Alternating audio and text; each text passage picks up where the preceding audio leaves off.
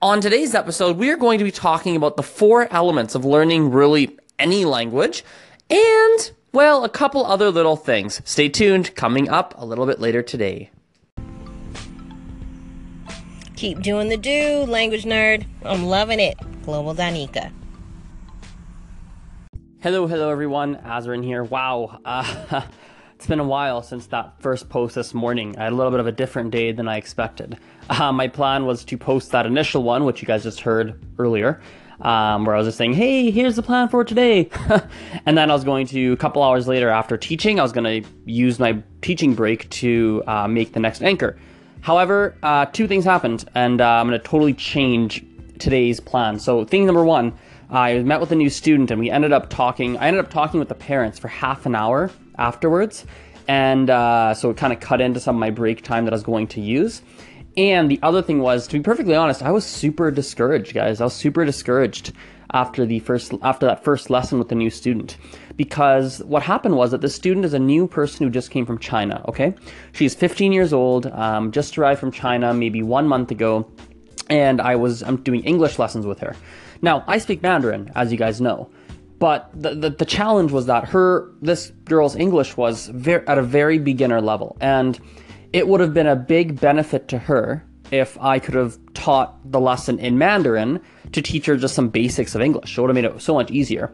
But I was so off guard, taken taken aback, taken off guard that I was like, I just couldn't lead it properly in Mandarin, and it was just, just really discouraging. And it was even worse because then I was talking with the parent, the mom and the uncle afterwards, and the uncle spoke some English. The mom, I don't think, did, only spoke Mandarin. And it was very frustrating for me not to be able to communicate the things that I would like to have been able to communicate. And it was very, very frustrating for me.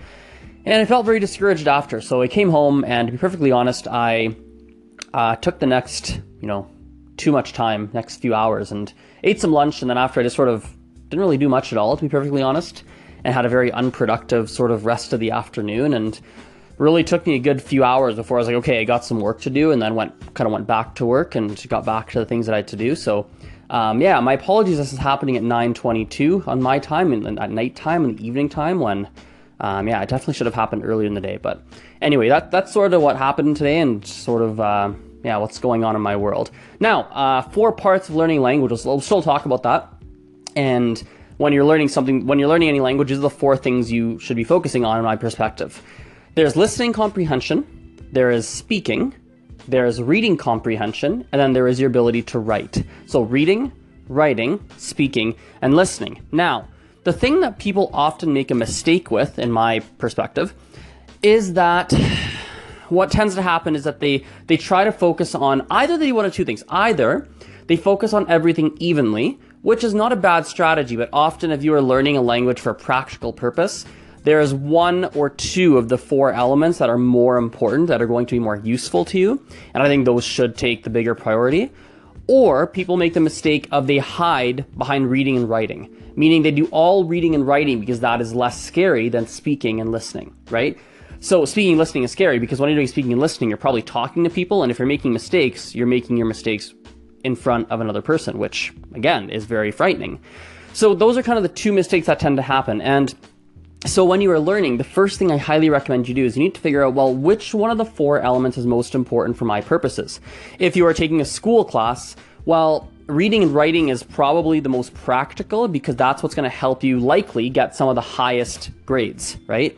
But if you're learning because you've moved to China, right, and you need to learn Mandarin, well, the reading and writing obviously is important, but you're probably what's more important is can you communicate? Like, can you speak? And can you read at a basic level, like in restaurants and things like that? Right? So you need to start to look at what the whole purpose is as to why you're learning the language and to figure out is reading, writing, listening, or speaking the main priority um, for your purposes. So, anyway, um, I'm going to sign off here, and uh, yes, I'll talk to you guys tomorrow. So, bye for now.